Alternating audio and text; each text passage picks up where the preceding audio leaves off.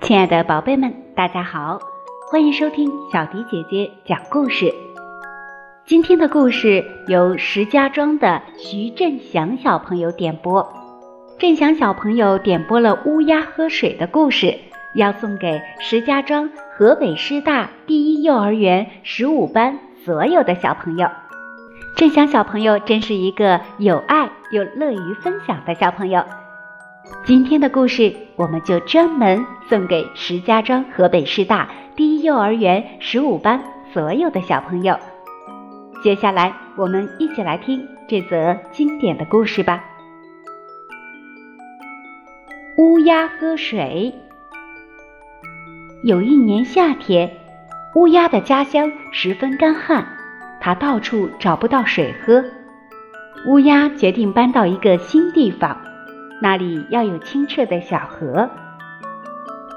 乌鸦飞了很久，也没有看到小河，它觉得好渴呀，真想立刻就喝到水。突然，乌鸦看到地上有一个瓶子，瓶子里有一些水，终于有水喝了。乌鸦开心地飞到瓶子身旁。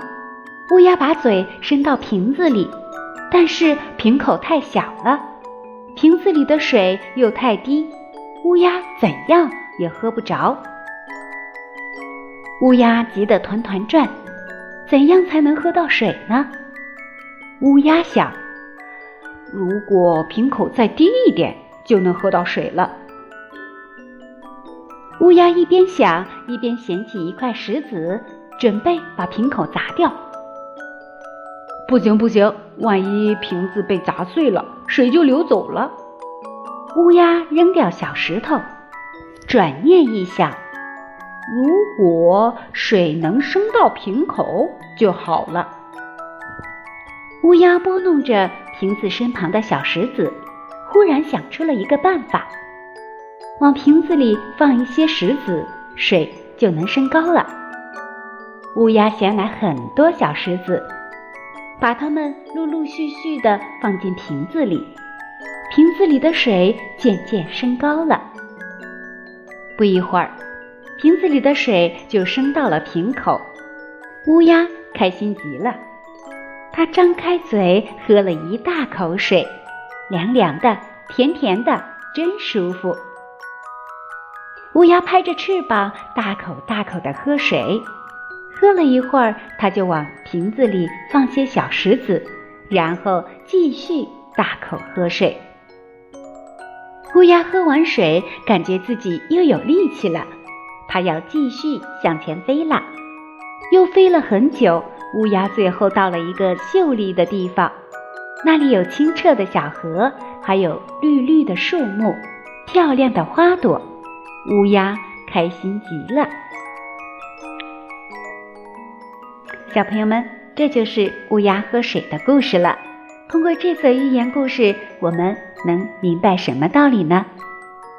其实，在我们生活和学习的过程当中，也会遇到各种各样的问题和困难。当我们在学习上遇到困难的时候，也要学习乌鸦扔石子的方法。遇到问题要明白变通。在处理学习问题时，一种方法不行，不要气馁，不要放弃。我们可以试着另一种方法，往往就能找到解决问题的途径了。